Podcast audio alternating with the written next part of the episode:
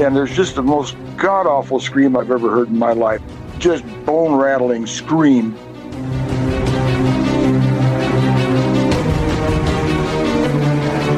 This head kind of pops up and it's looking at us, and it's this dark brown, large head.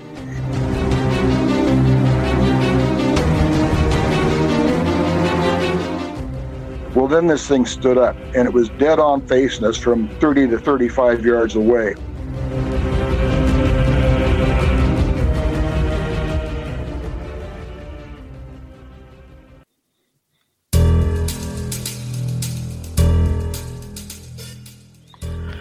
This is the Cryptid Creatures Podcast. I am Brian, and with me, as always, is my co host Todd. Todd, what a great trip to Oregon we had last week, huh, buddy? Man, it was a great trip, Brian. What do you think about that? We were talking about that. Oh, man. There's nothing more beautiful than those mountains, I'm tell you. It's amazing. It's God's country. It is. God's really. Country. We got to get out a little bit with our first guest, Adam, walk around a little bit. Uh, We did. That was fun. yeah, got a video that I've got to put on uh, Facebook or whatever, YouTube that that we recorded. I got to get that out there. Yeah, we'll get it out there. the, uh, the listeners. But um, yeah, great time, man. I, I miss it already. I know. Me too. Me too. I'm trying to figure out a way to get back there. We got out there in the uh, yeah, are ya? We got out there in the uh, the dense forest of the Blue Mountains north of Tollgate there, and um, Oh, yeah. where Adam's was- daughter had some kind of sound and, and weird incident going on, and there was some structures going on. But man, you get out there in that wilderness, it's just is it not just thick and dense? Like whoa, It's- Yeah, and it's I can see how it, something could hide from you very easily, like 15, 20 feet away, Yeah. even. Yeah. It's just amazing. yeah, it's just- Amazing. and it's creepy a little bit. Yeah, very creepy. But hey, enough about us. Let's talk about That's our guest right. tonight. We got, Yeah, we got we got a good one coming on. we got Rob coming on, and Rob is uh, Rob's been around uh, Bigfoot investigations for a while. Yeah, he's been doing a lot of stuff with the BFRO and Yeah. He's uh, got some experience. So, uh, worked with John Green. If people know who John Green are, That's right. the day, Yep, one of the yep. If you original don't know, Bigfooters. look it up. yeah, yeah, you should know. But anyway, let's not waste any more time. Let's bring Rob on. Heck yeah, let's get him. Rob, how you Good. doing, man? Yeah, right on. I'm good, thanks. Thanks for joining us. Yeah, happy to. So, Rob, uh, before we get started here, I was reading your bio, and you've done some interesting things uh, in your past, and you've had some. Uh, you've had more than one in, one encounter for sure. Um, says here you had your first encounter in 1969. But before we get started, where you, where are we talking to you from? I'm in uh, Snohomish, Washington, Snohomish. about uh, 30 miles north of Seattle. okay, gotcha. So you're close to the Olympic Olympia National Park. Is that right? No, actually, I'm on the, uh, I'd be on the east side of Hood Canal. I'm actually in the foothills of the Cascades. Okay, is that where Oh, you're wow. from? Okay. No, I'm actually from Seattle originally. Gotcha. And um, where did your first encounter happen at? Was it that area? This was, no, this happened up in a, outside of a town called North Bend, Washington, which is about 32 miles east of Seattle. and North Bend is a small little town, um, logging community.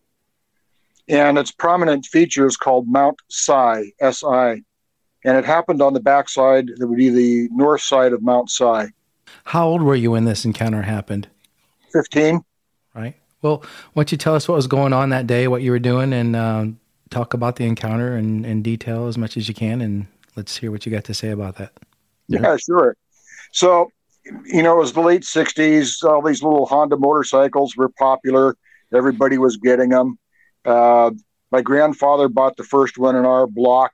Then my dad had to buy one, and then I had to get two paper routes to save up and buy one. And and we used them to run around for uh, for elk hunting, get further back in the woods than most guys would go, and then for uh, carrying out quarters of elk and saving our backs.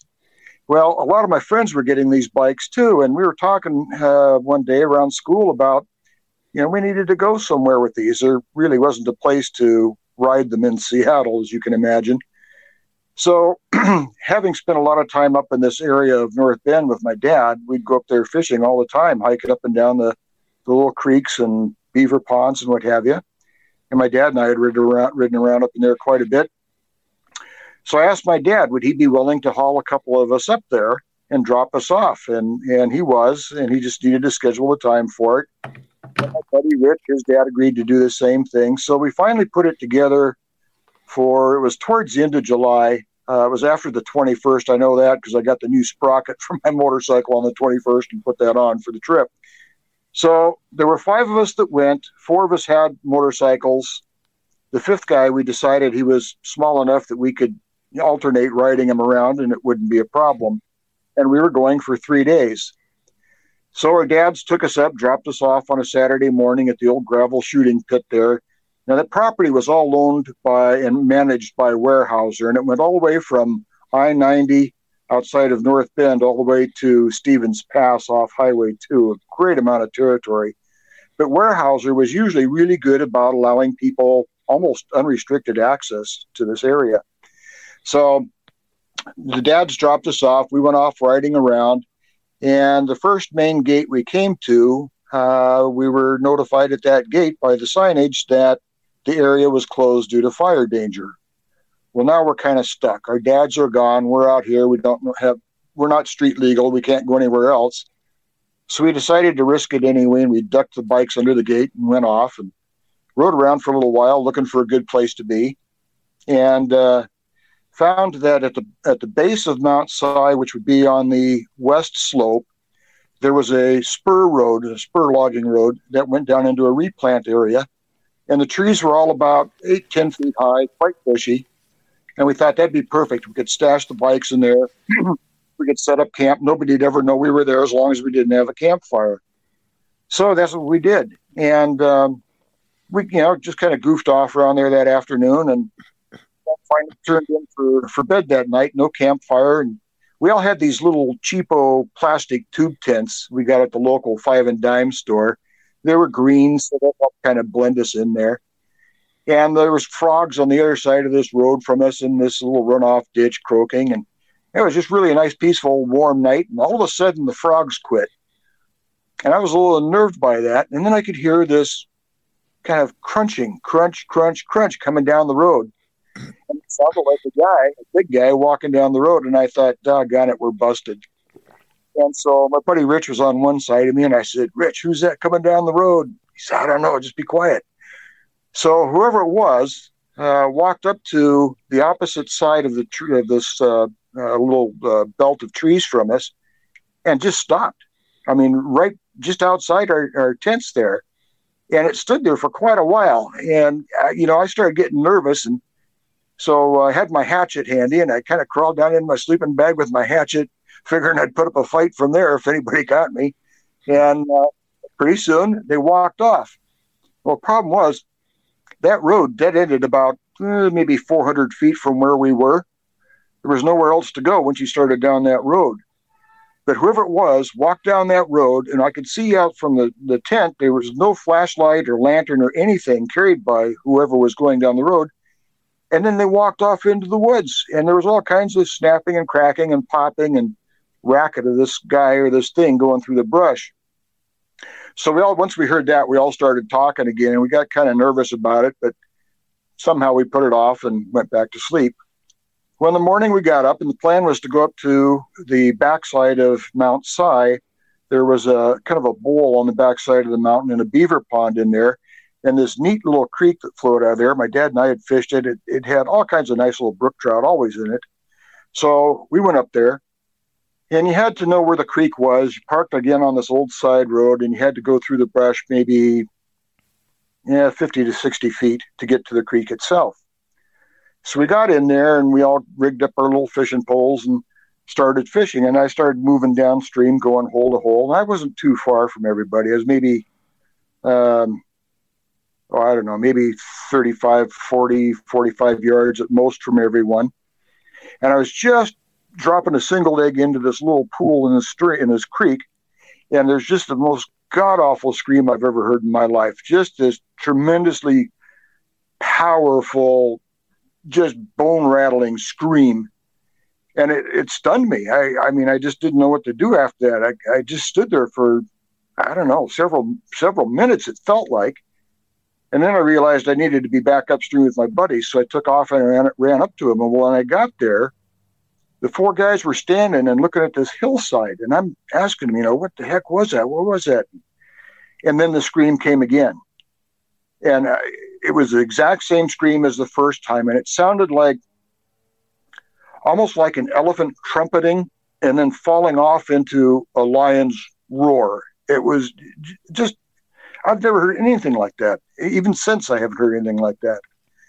So we're looking at this hillside trying to figure out where this is coming from. And we see that there's a stump. And on this stump is a huckleberry bush, the red huckleberries grow commonly up there. And this arm comes out, like the right arm, it comes out and it kind of sweeps the brush aside. And this head kind of pops up over this, this stump or this snag and it's looking at us. And it's this dark brown, large head and then it settled back down and released the brush. So Wayne decides he's had enough. So there's this big rock in front of us, and he jumps up on that and he screams and hollers and waves his arms. Well, then this thing stood up and it was dead on facing us from 30 to 35 yards away on this open hillside. And it stood there looking at us and it gave one more big scream. And then it turned to its left, which would be our right, and just walked off into the woods some 75 yards distant. And we watched that thing walk across, and it never did look back at us. But once it disappeared, we felt we had to get out of there. so that's when we got on those poor little bikes and just wound them up tighter than drums racing down off that mountain. we got back down to the bottom, decided that uh, we needed to pack up camp and get out of there. And so that's what we did. We went back and packed up camp and then uh, moved on down the road, spent the rest of the day riding around trying to find people to camp with. And I don't know, I should probably take a break there in case you have questions. sure. Yeah, yeah. We got questions. Um, yeah. I don't know where to start. That's an awesome encounter, uh, first of all. Um, before we get into really the details, did you guys notice any kind of smell while you guys had that encounter? No, not at all. That came later, and I never, I didn't even equate that the smell to these creatures until many years afterwards. But but no, at that time, at that spot, no smell at all. Right. Hmm. And when you guys were sleeping in the tents the night before, you didn't smell anything either, as you heard something walking around. Right. Yeah. No smell. Nothing. Gotcha. Okay. Uh. Um, so what did you see? What can you tell us what the the face looked like? You know, after all these years, I'm still trying to remember the face. And I don't know why I maybe blocked it out. All I remember was, I guess I was looking more at the, the size and the musculature of this thing. Uh, you know, I do know I did clearly see kind of a conical head, that, that sagittal crest type head. And I could see a very prominent brow ridge. But other than that, I, I should have been able to see more because the sun would have been over its sun should have been over its right shoulder at that time of morning at that location. But I just don't recall any other details about the face. I just remember this thing that was, well, at the time we guessed it was maybe seven and a half to eight feet tall, and later John Green corrected me on that. But but it was just enormous shoulders, and it just looked like just this huge bodybuilder. This one, it tapered down at the hips significantly, and below that we couldn't see because that's where the the brush was. Mm-hmm. Did you? Um, well, you when you looked at that thing, maybe you were just in shock. First of all, that's why you couldn't, um, you know, remember so much. You're trying to take everything in. What is this thing? Yeah. How many seconds do you think you were looking at this thing before it walked off? Probably. Well, it felt like three days, but probably it was uh, uh, total time looking at it and watching it walk 12 to 15 seconds. So after, after this happened, you guys, you said you guys got on your bikes and got the hell out of there. Um, went back to look for other people to camp with until you went home. Did you tell anybody what you saw? Oh yeah, we um, first people we told we probably shouldn't have. We scared the hell out of them. um, like I said, there were camp- campgrounds up in there. I knew where they were. We went to them. There was nobody there. Everybody was, you know, uh, obeying the fire danger signs. So we came back. There was a little suspension bridge across the North Fork of the Snoqualmie River. and it was just a, a footbridge, but we often rode our motorcycles across it. And as we were coming down to the bridge, you ride across a clear cut, and then the trail gets a little technical as it gets down to the bridge. And as we were coming to that to that end of the bridge, that's when I got we got the smell. And I remember just about the time I smelled it, Rich, who was in front of me, I heard him hit the throttle and go racing off through there. When I hit when I smelled the smell, then I took off out of there as well. And so did the two guys behind me. And we mm-hmm. just flew across the bridge. And it smelled, it was just awful. I mean, it smelled like somebody had maybe taken their their camper in there and dumped two months worth of sewage out of their black tank or something. I, but there was no way that it, you couldn't. I mean, it was just a trail. There was no road through there. But we got across the bridge on the other side. There was a car, a young guy, probably he's older than us, early twenties, and two girls with him. They had a tent set up and they had a campfire going. So we all came racing into the poor guy, jumped off our bikes and started, you know, yelling at him. You know, you got a gun? If you got a gun, and uh, put a little panic into him. Why are these crazy kids asking me about a gun? But he says, "Well, yeah, I got a 22." And we said, "Well, great. Can we stay with you tonight?" yeah, guys... he said, "Yeah, sure." So we started setting our camp back up again. Of course, nothing to tie the tents to, so we had to sleep out on the ground. But as we were telling our story to him and his girlfriend and her friend, all of a sudden the girls didn't want to be outside anymore, so they slept in the car, and the poor dude had to sleep in the tent by himself. He wasn't too happy with us. But uh, so the next morning, we decided we couldn't be in the woods anymore. We couldn't wait for our dads to come get us, and we just had to break the law and try and ride into town and call them from there, and that's what we did. So uh, Dennis, the guy without the motorcycle, uh, uh, rode with me. Uh, Steve, his bike was in the back. He rode in the back of the truck with his bike and my bike. And Dennis and I uh, were telling my dad the whole way home about this thing. In that area, that road goes, uh, the main road in goes for, I think it's 24 miles back, and it dead ends at a place called Sunday Creek and there was a hermit who lived back there. He was an old miner, and I don't know where all what all mines he had, but I know where one shaft was that he abandoned. It was only about 100 feet deep, and it obviously didn't pay off. But we'd see him up there. My dad and I ran across him. Gee, almost every time we went up there, we'd see him out walking on the road, coming going to town or coming back from town. Um, and so my dad said, "Well, that's that's what you saw. You just saw, you know, like that guy. I can't remember what his name was. You saw that guy. You know, he was all hairy and wore lots of clothes and." I said, Dad, no man can yell like that. No man's eight feet tall and, you know, four or 500 pounds. That wasn't, that wasn't a guy. So he didn't want to believe us. Well, when we got home, a couple days later, I told my grandfather about it. He just lived two doors up from us. And my grandfather's telling me the same thing. Well, what you saw was just some crazy old hermit like old uh, uh, John Tornow, the wild man of the Olympics. You know, that guy wore the clothes from everybody he killed, and he, you know, he was quite scary vision, uh, vision. And I said, no, it, it, wasn't a man. I don't know what this thing was. And, you know, we all talked about it and nobody believed us. And it wasn't really all that long before we just didn't even talk about it anymore. Although the one thing that did happen that was kind of strange, one of the guys, we all saw it as dark brown. One of the guys said it was white. We were arguing amongst ourselves. No, it wasn't white. It was dark brown and and years later, I, after going through training as an investigator and police officer and all this, I came to realize that, that witnesses sometimes, when they're when they're shocked, when they see something that shocks them, their mind goes to something familiar. Well, not long before we did this trip, we had all watched a movie that had come out recently called The Abominable Snowman of the Himalayas. And of course, they were all white in that. And so I think that that Rich drew that that comparison or or that movie image forward to help him deal with what he was seeing. Right. Anyway, uh, but it was a long time. I mean, just, just nobody believed us. It was always a wild man, an old hermit. It was a bear. It was but a mm-hmm. unknown cryptid of some sort.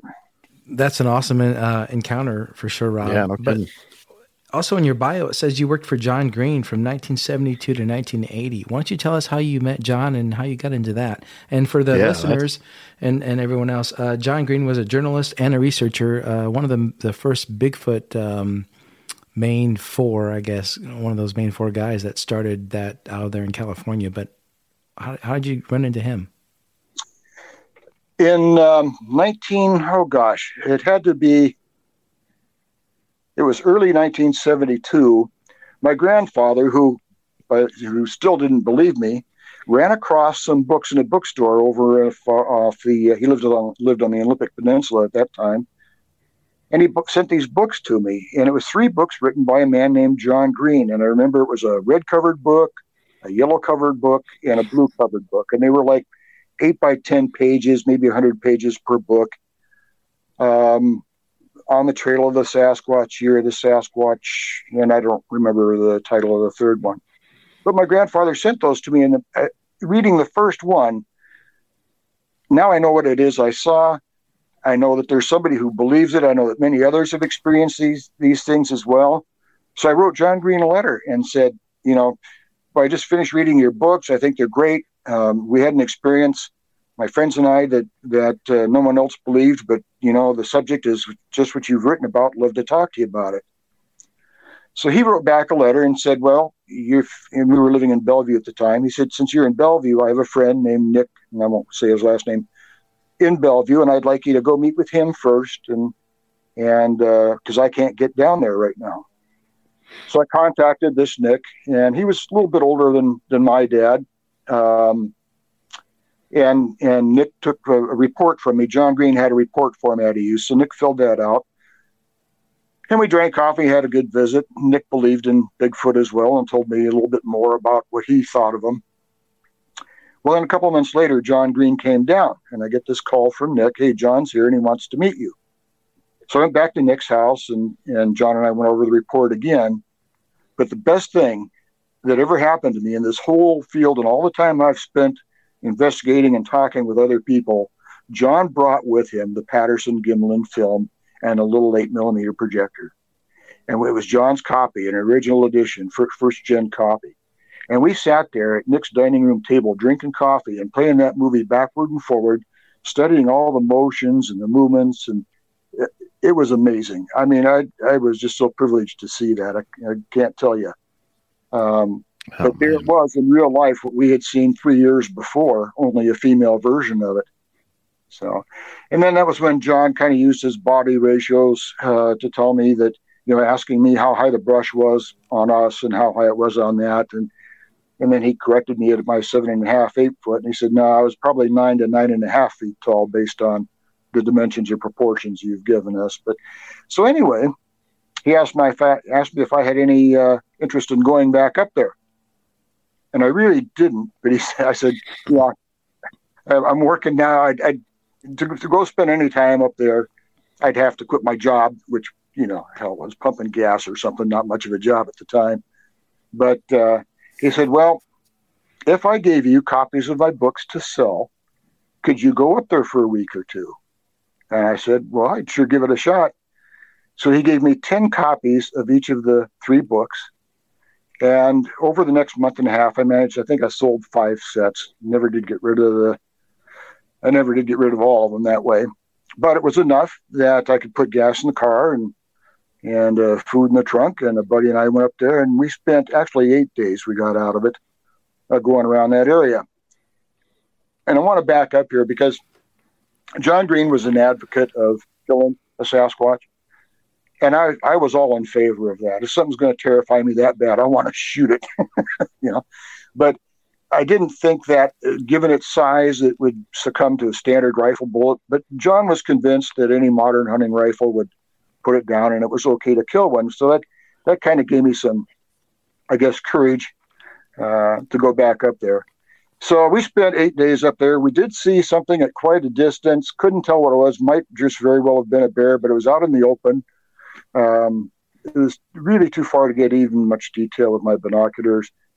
We did find three different sets of tracks. Um, two of them were in in kind of a moldy leaf duff, and it looked like an adolescent and probably a, a female, you know, parent. And then we found the tracks of one big boy um, up on the hill. Uh, so we did photograph those. I sent those pictures off to John. Um, And so from there on out, John would call if he heard of something uh, down this way. Um, I think the most notable one I did for him was the Puyallup Screamer. I don't know if you guys have ever heard of that. Mm-mm. No, we haven't. Okay, so it was one of the earliest uh, vocalization recordings, and many analysts have later said it was a coyote, and then someone else will come back and counter them and say, no, that's uh, you know, comparative analysis rules it out as being a coyote. It's something much larger. But in the um, in Puyallup, Washington, which kind of borders up against Fort Lewis and, Joint Base Lewis McChord, um, this thing had been screaming for about a week. And some people recorded it. A state trooper almost hit it as it crossed the road in front of him one night. So, yeah, I investigated that and uh, took my little reel to reel tape deck down and recorded their sound from theirs and sent the tapes off to John for that. And so here they are now. But that was it. He'd call every once in a while with something to go go take a look at, or if I heard of something, I'd go look at, send him the results. Right.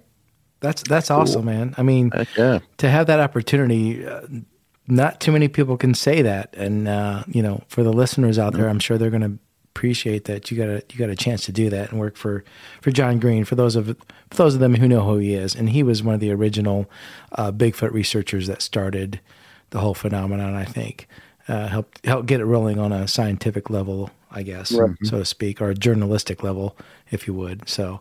Um. I've got so many questions. My mind's going so many different directions, Rob. I tell you, I can't, uh, I can't, I can't focus on one thing. Uh, but I know you've had other things going on. Uh, you're also a researcher for the BFRO, or you were a researcher for the BFRO. Uh, tell us some more stories. What other things uh, did you did you run into? So before I uh, connected with the BFRO, one of the things I'd done was I, bought a tabletop size topographical map of the state. And I went back through like BFRO databases, books, and I plotted in color by season every sighting or encounter that sounded legit to me on this topographical map. And I didn't know it at the time, but I was actually building an algorithm. And what I ended up with was this map that clearly showed migration patterns and time of year and that they follow water drain they follow drainages. They, they go into these little draws and sometimes deep valleys. Wherever there's water they tend to follow the water source. So they go up in, in the uh, uh, summer and come down in the winter and they're always on these routes. So i got to look at the numbers of, of sightings in this one particular and looking for uh, you know kind of a congregation of the dots and i found a place on the backside of mount rainier so my son who at that time was was an adult, uh, still is, by the way, uh, wanted to go squatching with me, and one of my coworkers' husbands wanted to go. So four of us ended up going on this little trip to this area that my my paper algorithm had said was the right place to be, and uh, we set up camp. And I told the guys we we got to attract something to us. So I want you guys to go out and walk through the woods, carry rocks, do little three note whistles, bang the rocks together once in a while, and then you know come back. We'll all just meet back here and then decide what we're going to do. But I, I want to. We just have to become an attractant. So we did that, and nothing happened. And then along about midnight, we decided to go for a road walk. Now, when we went, when we drove in, we were busting through the snow. Ours were the only tire tracks, the only tracks of any kind on this dead end road. So we knew there was nobody else in there. So we walked up to where there was a gate across the road. It, you know, it was midnight. The four of us kind of spread out around there, and we sat there real quiet, waiting for anything to happen. And after an hour, it was cold enough to leave. So we got up and we started to walk back out, and all of a sudden, this rock came flying out through the trees, and you could hear it going through the through the branches, and it landed on the road right behind me. I turned around I looked at this rock in there, and and the guys were all you know whipping around. And I said, "Okay, it's cool. It's playing. So let's just keep walking back. You know, we all had headlamps on. I said, keep them on the red light and don't go flashing around the road. Just, just walk back. So we're still walking back to camp and we can hear it. Oh, sorry. Before we, we could hear it walking beside us, we just started going down the road and all of a sudden I hear this bump, thump, thump, thump. And I looked back, and that doggone rock was behind me again. Not 20 yards from where it first landed. It, this thing had come out and bowled the rock at me, and it wasn't trying to hit me. It, it, I just got the feeling it was, it was being playful. But it followed us back to camp, and we could hear it paralleling us in the woods getting back. So when we got back to the campfire, we put a little more wood on it, and we sat down. And this thing stuck around for the next couple hours. You'd come around one side of the camp, we'd hear it go through the trees around one side and stand there for a while. You could hear it kind of shift its weight, and it'd come back around the other side. And God, it was like three o'clock in the morning, and I'd had enough, so I just went to bed. And I was just crawling into my bag when I heard this loud whack, like a big tree knock and then all kinds of commotion.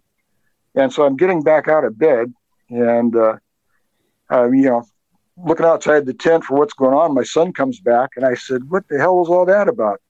He said, Well, he said, after he did that tree knock, he said, I ran over to take a look at it and it took off. So I took off after it. I said, What? Good thing he didn't catch it. yeah, no kidding. What, what was he planning on doing?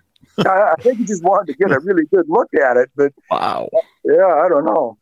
So um, uh, anyway, so that that was a very interesting thing. I that was I'd never had anything thrown at me before or since, uh, but for it to just playful with us like that. Well, then I came to find out.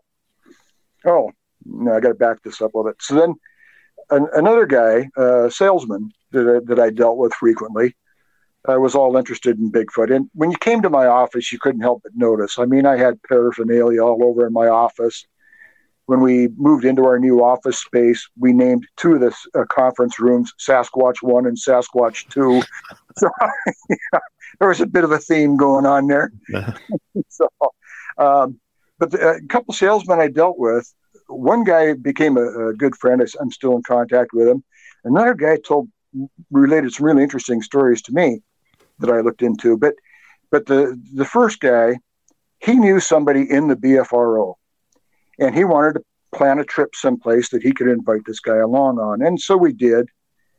And this uh, this guy from the BFRO showed up. Longer story longer. Then this guy said, "Well, you need to come to one of our little group gatherings," and so he invited me. And son of a gun, if these guys didn't go right back to the same place where I'd had the rock thrown at me, and and they'd had all kinds of encounters at this location, and they kind of considered that their primary research area. I didn't know we'd stumbled on that. So anyway, uh, you know, they talked me into joining the BFRO and investigating with them, and and uh, so that's what I did. That's yeah. awesome, man. You've definitely got a lot of uh, Bigfoot experience going on with your yourself for yeah, sure. No kidding. Um, it says your most recent encounter was in August 2020. What yeah. was going on there? Well, the the foothills of the North Cascades out through Snohomish County and up into uh, Whatcom County. It, it's always been really interesting to me. I mean, I, I love the area. My first experience up here, time spent up here, was when I was two years old. My dad loved the Sauk River, and he'd bring the family camping there every year. And I've been camping there since I was, like I said, two. And then when I was nearing retirement, that's when I decided I needed to move a little closer. But but strange things happen up there. People go missing all the time, and they're never found. Most recently, a young girl went missing uh, two years ago, uh, Samantha Sayers.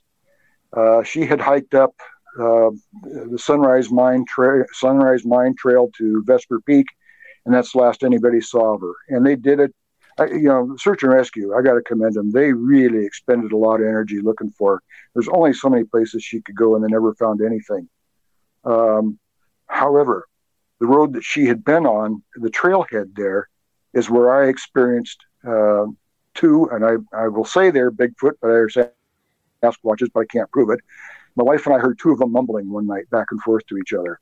It was just into the evening, and they were just out of sight. When we would go over to the edge of the hill to look down at them, they'd shut up. As soon as we backed away, they'd start mumbling again, and that's where the scroll went missing. So I'm not putting two and two and coming up with four, but it's it's an unusual circum, circumstance, I think. Yeah. Um, anyway, that that whole area has it's it's got quite a history of sightings, history of strange murders, unsolved murders, history of disappearances, and so I have a real fascination with it, trying to solve it. I mean, is it a bear? Is it just crazy people? Is it angry Bigfoot? What's going on? I don't know. but there was a place there that I'd wanted to get to for a long time. The road had washed out, they closed it. I'm not into hiking 20 miles back into something to look at it. Well, son of a gun, uh, two years ago, they reopened the road. So my wife and I drove up there. And there's this trail that I wanted to go on because one of the a veterinarian with the State Department of Fish and Wildlife had an experience there. And I said, I got to go back to that trail. So my wife and I get to the trailhead. We're the only vehicle there. And we start up the trail a little bit. And, and when we get over the first hump up into the, the trail heading east, it starts to switch back. So it switchbacks north to south. And when it switchbacks to the north, it's actually coming towards this little draw where there's a creek flowing through. And it, just as our, our just as we made I think one, two, the third switch back to the north, there was a little two note whistle, um, really high pitched and really low pitched. Now you know thrush will do that, but this was not a thrush. It was clearly a pursed lip whistle. I can't even imitate it, but it went just real high and real low. I thought, well, that's odd. And then we walked back when we continued and got to the south switchback. There was one over there. It was the same whistle. And this happened to us the next several times. We went back and forth doing these switchbacks. Well, on the last one, the last switchback to the north, we were kind of on this bench now, starting up this ridge. And down in the draw, there was this really weird moan. I mean, it sounded like a woman giving birth having heard that with my wife and our own two kids, that's the best I can equate it to. Is just this loud moan, and I thought, well, that's really odd. And uh, so we stood there for a minute or two, seeing if we'd hear anything else, and we didn't. And when we made the last transition to the switch back to the south and had that two note whistle, why then the trail was going straight back into up the up the ridge, and nothing else happened. And we got up there in a little ways, and uh, I have no cartilage left in my knees, so I don't hike too far. Uh, I said, that's enough. I need to turn around and if I'm going to make the walk back to the car. And so and we turned around, came back. But I, I relate that to an experience because I can't place anything common or known to the whistles or to the to the moan. It sounds like they were uh, alerting each other uh, about you guys you and where you guys were at based on what you were driving, maybe they were saying, "Hey, you know, he's coming around this tur- turn, or he's coming around this curve, or whatever." Maybe I don't know. Um, it's weird yeah. that you heard that that way. Yeah, um, could be. I thought of a question back to your first encounter when you talked about the screams. When that happened, did it affect you physically or emotionally? Oh yeah, absolutely. Emotionally, physically, you could feel it. I mean, it it was it was a lot. Just so, and I don't know if it was just the sheer volume or uh, the something else behind it. But yeah, you, I mean, you just it, you just felt rattled. You felt like it was your bones vibrating when this thing was screaming, like infrasound. Yeah. Okay.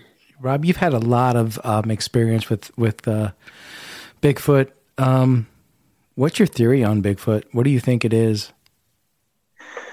Well, you know, I'm an amateur at most things I do, but I've always had an interest in in archaeology and paleoanthropology.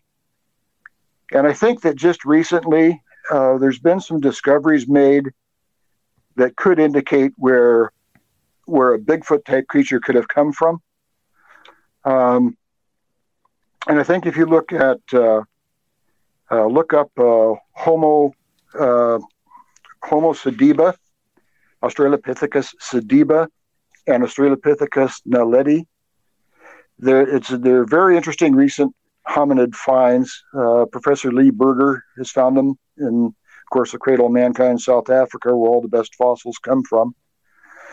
But uh, Sediba had the foot bone, the heel bone, that would cause the type of walk that Bigfoot is is famous for and that Dr. Jeff Meldrum has said would be required for Bigfoot to walk the way it does. The foot structure is right. Um, the rest of the bone structure, length of the arms, all appears to be uh, proportional uh, correctly as well. And we know that uh, Sediba um, hung out in caves. He took took shelter in caves. In addition to Sediba, most recently they found Homo naledi, also an Australopithecine. And naledi is much more human-like, and it's a, it was it's a previously unknown hominid, and all indications are it was an ancestor, on certainly on the family tree. It lived in caves and it buried its dead in caves. So I think that if we're looking back throughout the pages of time to find where it came from, I think those that Sediba could be a progenitor of it, uh, and Naledi could have been. That I mean, it could in my mind, it kind of explains why there could be an ongoing relationship of sorts between Sasquatch and humans because, you know, uh, almost a million and a half years ago, there was almost a cohabitation. Right. Well, you're talking about the mid tarsal break. I think was the uh, the yes, foot pattern. Right. Yep. That's that's common in apes, I guess. Mm-hmm. Um, Grand Canyon University's RN to BSN online degree program makes earning your bachelor's in nursing possible. Balance online coursework with local in person clinicals to position yourself for potential leadership opportunities in the time you have from wherever you are, leaving room for what matters. Achieve your goals with your personalized plan and team behind you. Find your purpose at Grand Canyon University. Visit gcu.edu.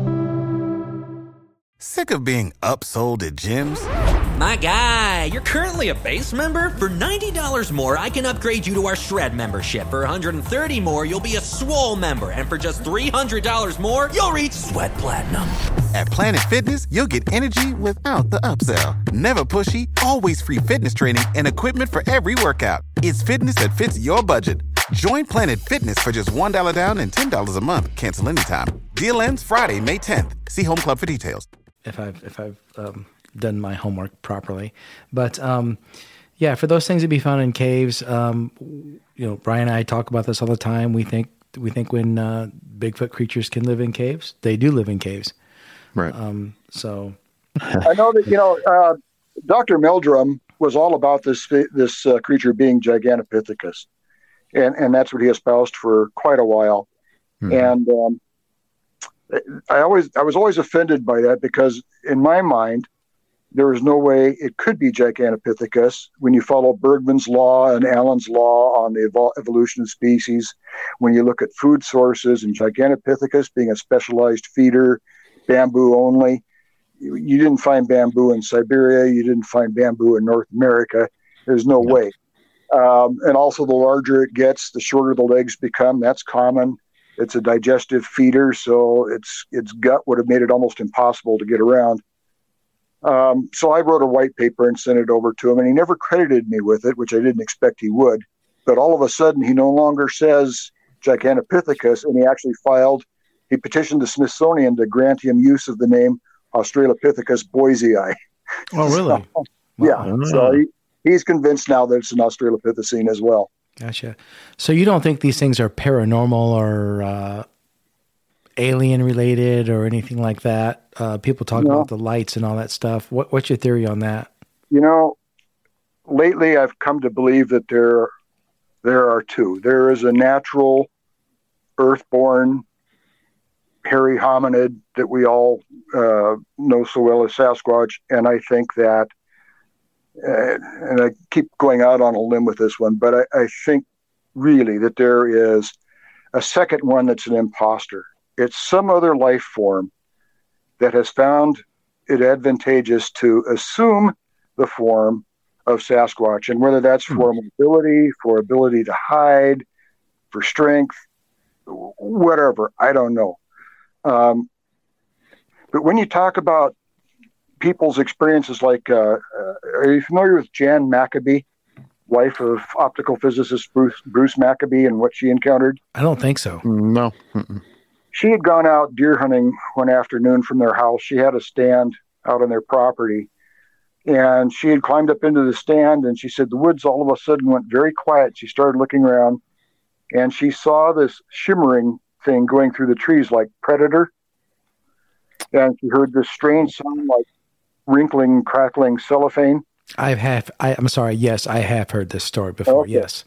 So she got a picture with her camera, and supposedly you know, Professor Maccabee had her camera analyzed, and it can't possibly take the kind of picture that it did, hmm. but it nonetheless it did. So, you know, people see them coming out of UFOs or going into UFOs. I, I really just don't know what to make of all that, unless, in fact, we're dealing with, you know, some kind of an imposter life form that can assume an appearance like that. It also explains why they suddenly disappear, why someone can be watching them and they just kind of seem to blink out of existence. It isn't that they're so hypernaturally fast or or camouflage well. I, I, don't know how else to explain it. I'm open to that possibility anyway. Yeah, we hear so many yeah. stories about so many things. You, you kind of have to think that maybe some of it is possibly supernatural. Nobody knows. Um, your Maybe. theory about them being able to, you know, come into this world or whatever, or the theory of them coming into this world, whatever form they want to take, or coming in as a form of a Bigfoot.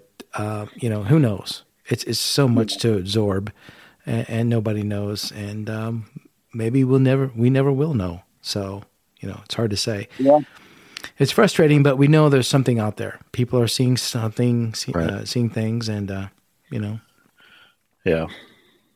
That many people. Go ahead. I'm sorry. That many people can't be wrong. That's exactly. You know, as a police officer, I could have put you in jail for 30 days just for not having a driver's license or a means of identification on your person. And I can tell you that the amount of evidence just on witness testimony, and we've all heard this before, but I could present a hell of a case to a courtroom and say, mm-hmm. you know, uh, six million people have uh, overestimated, of course, but you know, six million people have seen this guy do this thing, and therefore he's guilty. you know? Right. Right. And and before we started this episode, Rob, we didn't know that you were a police officer for some time. Um, so, in saying that, I mean, you know, there's credibility there. Um, you know, for you to go through what you've been through and, and, and believe what you believe, yeah. and mm-hmm. you probably had to keep that a secret. I'm guessing uh, while you while you were doing that, uh, probably. No, not really. Um, you know, it, it, was a small department. Uh, Chief was a great guy. Really enjoyed working with him. Um, and one of my one of my friends uh, actually was my field training officer. Um, so I didn't. I mean, if it came up in conversation, I'd talk about it, but it wasn't the kind of thing that normally going on shift or briefing after shift that you you'd talk about. But uh, right really didn't have to keep that secret at all. Gotcha. Well, before we wrap it up here, Rob, um, in that area that you're in, do you think that it's just more common that people see those things that they don't report it, that it's it's some kind of more of a natural thing that goes on there, and and maybe that's why that it, like you said, you know, to talk about it on the police force, there wasn't really a big deal. I mean, do you think that's probably what what's going on there? Yeah, I think people never really know who to report to you know, the Finding Bigfoot show from the BFRO or sp- help partially sponsored by the BFRO. I think for as much damage it did with goofy stuff, it did a lot of good too because it, it brought it into our living rooms. It made us right. use the term Sasquatch or Bigfoot. It made it commonplace, and that mm-hmm. got a lot more people comfortable with reporting something. Um, I talked with a, a sheriff's deputy up there one night on that road. Uh, he uh, my wife and I were actually up there, and I was running my thermal on this hillside, and he pulled a car over in front of me, and he came over and said, uh, "Hey, I might be with this guy for a while. You might want to pull out where you can." And I said, "You know, listen, I'm ex law enforcement. You're SOS in single officer squad, no backup. If that guy gets squirrely on you, I'll help you out." So he sat there, and when he decided to hook and book the guy, why, then he came back to talk to me. And he said, Well, what are you doing? I said, Well, you're not going to believe it, but we're actually up here, you know, just looking for Bigfoot. And he said, "Oh, a buddy of mine, another deputy, saw one just down the road here." And, and he uh, believed he across the road in front of him, but I still don't believe in him. Jeez. Yeah. Nice. it was a bear. It was a bear. Yeah. That's crazy, isn't it, Rob? It's crazy. Yeah, it is. Yeah. It is. Well, my gosh, we appreciate you coming on and talking to us, man. Yeah, no kidding. Those are some great encounters. I'm happy to do it, guys. I love the program. Well, thanks. Well, thank man. you. Thank you. We yeah, appreciate you listening.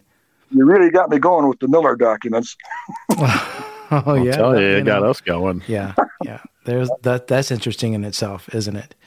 Yeah. But um, Well, man, if you're if you're out and about and you see anything else out there, um, running into something else, I'm sure you're probably. Are you still investigating for the BFRO or? I haven't done anything for them in probably a year because the the reports fell off. Um, a lot of the times, the reports were coming in. I'd go out and I'd meet with the people. It became obvious they were hoping to be on television.